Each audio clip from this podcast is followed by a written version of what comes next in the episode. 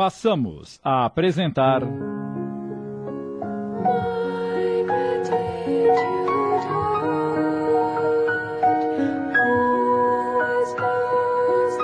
Alma e Coração.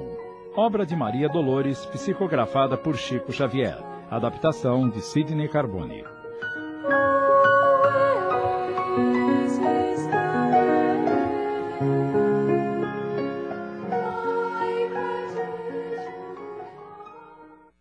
História de hoje: O poder da prece.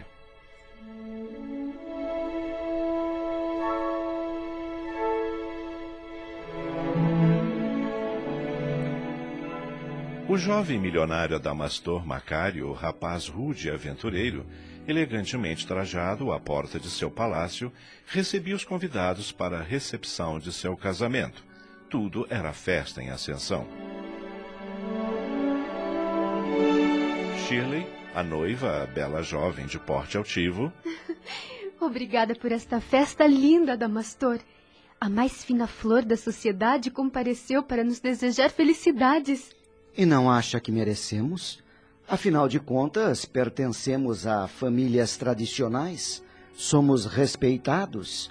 O que seria dos salões sem a nossa presença? Convencido. não estou dizendo a verdade. Nenhuma festa tem brilho quando não estamos presentes. Somos as maiores fortunas deste país, querida. Essa gente tem a obrigação de se curvar aos nossos pés. E ai daqueles que não o fizerem. Embora não concorde com ostentações, devo considerar que o nosso casamento é um grande evento. O início de uma vida venturosa, onde deve prevalecer o respeito e o amor. Um amor que lhe dedicarei até o último dos meus dias. E que retribuirei com intensidade. Ah, eu adoro essa valsa. Vamos dançar? Estou ansiosa para ser conduzida pelos seus braços. Claro, minha querida.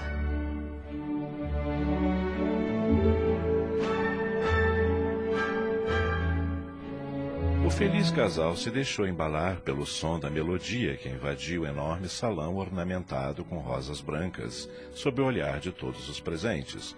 Shirley tinha razão quando dissera que seu casamento era um grande evento. Está vendo como somos queridos? Apesar da imensa felicidade que me invade, não me sinto bem com esses olhares. somos o centro das atenções, é inevitável. Que podemos fazer? E você se diverte com isso? ah, minha querida, estou imaginando quantos cavalheiros aqui presentes não dariam metade de sua fortuna para tê-la em seus braços. Adamastor! Basta reparar em suas esposas empoadas até a raiz do cabelo e sem a mínima chance de chegar aos seus pés. Além de convencido, é exagerado. A festa está repleta de mulheres lindas. Nenhuma aqui e em todo o mundo se compara a você. Após rodopiarem felizes pelo salão por alguns minutos. Vamos parar. Já se cansou? Não, mas estou com sede. Me leva para tomar um ponche? Um pedido seu é uma ordem.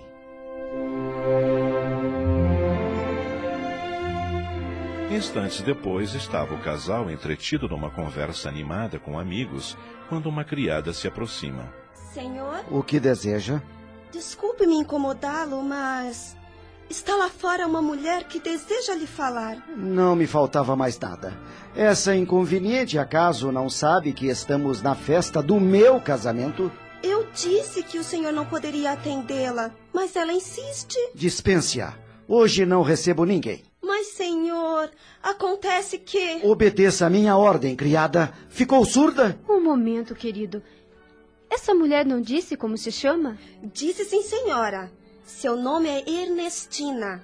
Você a conhece, querido? É evidente que não. E o que ela deseja? Auxílio, imagino.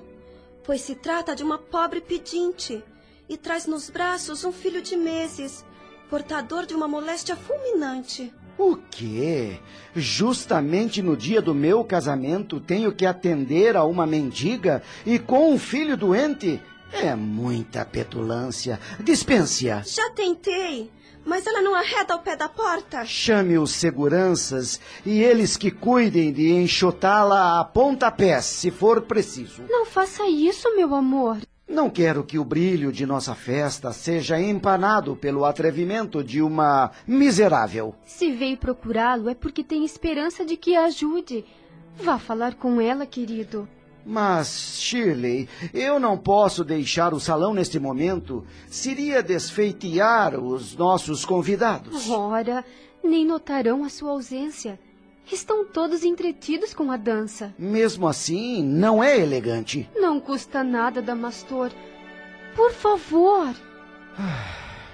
Está bem. Só vou atendê-la porque é um pedido de minha esposa. Com ares de enfado, o Adamastor dirige-se à porta da mansão.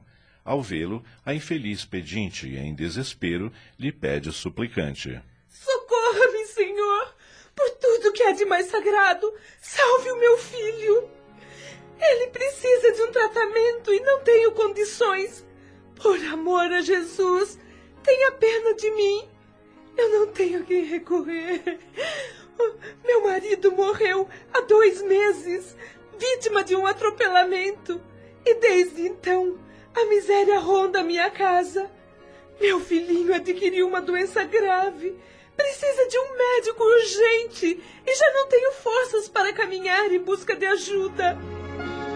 O jovem milionário olhou para a infeliz e para a criança, meio indiferente. A mulher ajoelhou-se aos seus pés. Por favor, senhor, eu estou desesperada. A senhora não tinha outra hora para me procurar? Estou comemorando o meu casamento. Perdão, mas o senhor é minha última esperança. Não deixe o meu filhinho morrer.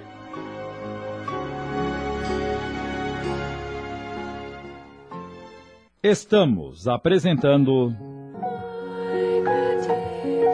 Alma e Coração. Voltamos a apresentar Alma e Coração. Adaptação de Sidney Carbone.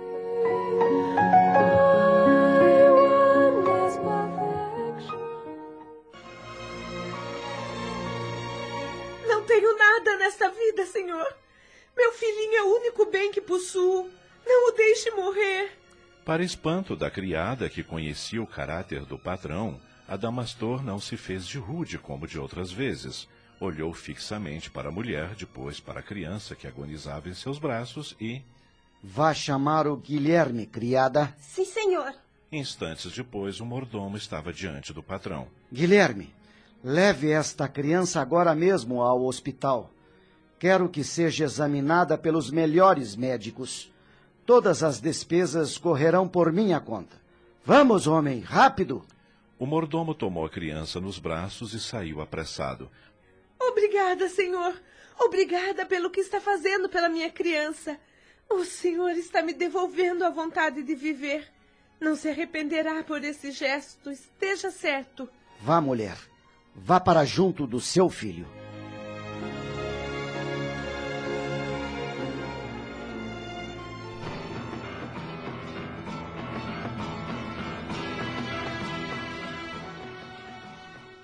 O tempo foi passando.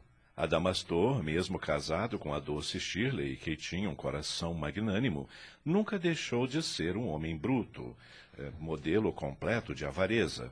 Recolhia ele próprio as migalhas que sobrassem de cada refeição para fazer negócios às escondidas.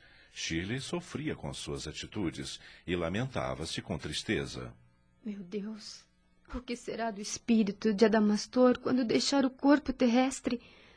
Sinto tanta pena do meu infeliz marido. E Adamastor repetia para quem quisesse ouvir. Fortuna e poder, sim. Beneficência, não. Nunca me peçam dinheiro, porque não darei um vintém, nem mesmo um pão a quem tem fome. Quem quiser comer, que trabalhe. Fosse quem fosse que lhe pedisse ajuda, até mesmo um amigo a quem a falência houvesse batido à porta, a resposta era sempre a mesma. Não.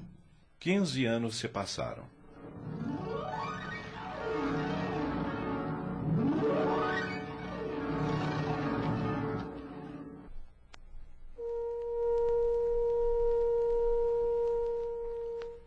Toda aquela indiferença à miséria parecia loucura em vez de sovinice.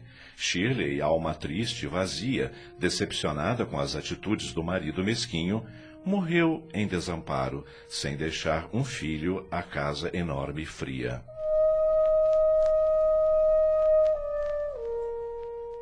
A saudade que a esposa querida deixara atormentava-o. Shirley foi a única coisa boa que me aconteceu nesta vida. Não tenho mais ninguém a quem falar e ouvir. E passou a lamentar a grande solidão em que vivia.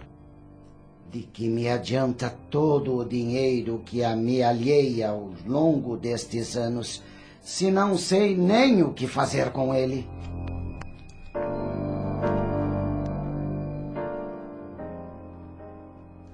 Mais alguns anos se passaram.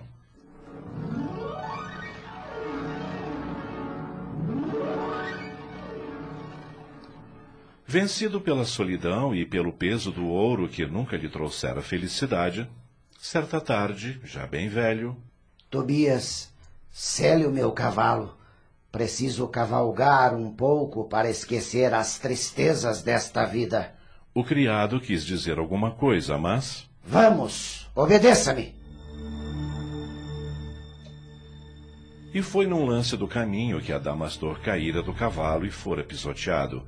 Ante o desespero e a perda de sangue, gritava, agonizante, sem encontrar quem o socorresse. Socorro! Socorro, me ajudem! Eu não quero morrer! Eu não quero morrer!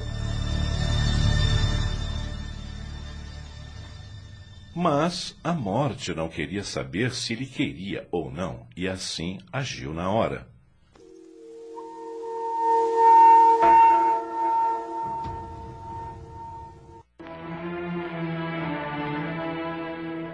Desencarnado, o antigo milionário sente-se louco, aflito, solitário e nas trevas. Onde estou? Por que não vejo nada? Eh, que lugar é este que me parece completamente estranho? Onde estou? Onde estou? Era apenas um mendigo que trazia somente a lembrança vazia de moedas terrenas. Cego, desesperado, atônito, tornou-se um triste fantasma, caindo aqui e ali pelo caminho escuro. Que lugar é este? Onde estou? Onde estou?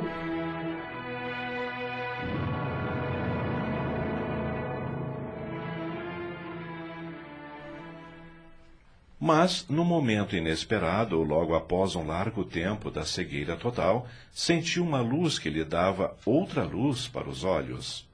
Fitou em derredor e notou espantado que uma velhinha orava junto dele, quase que lado a lado, e ouviu-a murmurar, em voz segura e calma, como se lhe trouxesse a bênção da esperança. Rogo, Deus de misericórdia, ao teu imenso amor, que conceda a paz do céu a este homem que foi para mim de uma bondade rara. Não te esqueça, Senhor, que um dia ele salvou a vida do meu filho. Suplico-te que abençoe quem foi em minha vida o grande benfeitor.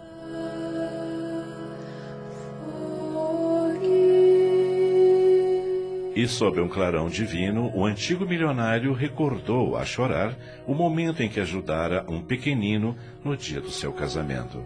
E, banhado em nova luz, bradou em lágrimas. Por que, Jesus? Por que não dei tudo o que tinha para agora ser feliz?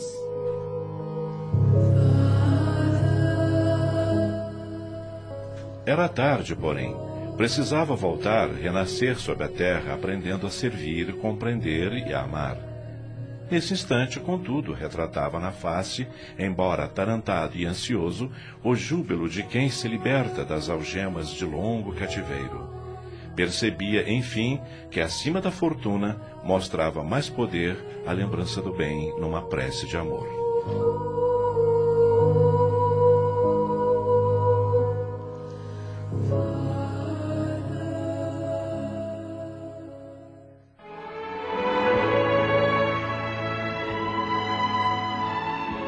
Importante que compreendamos que nossas ações no presente, como encarnados, vai ter reflexos e consequências tanto depois da morte como na encarnação seguinte.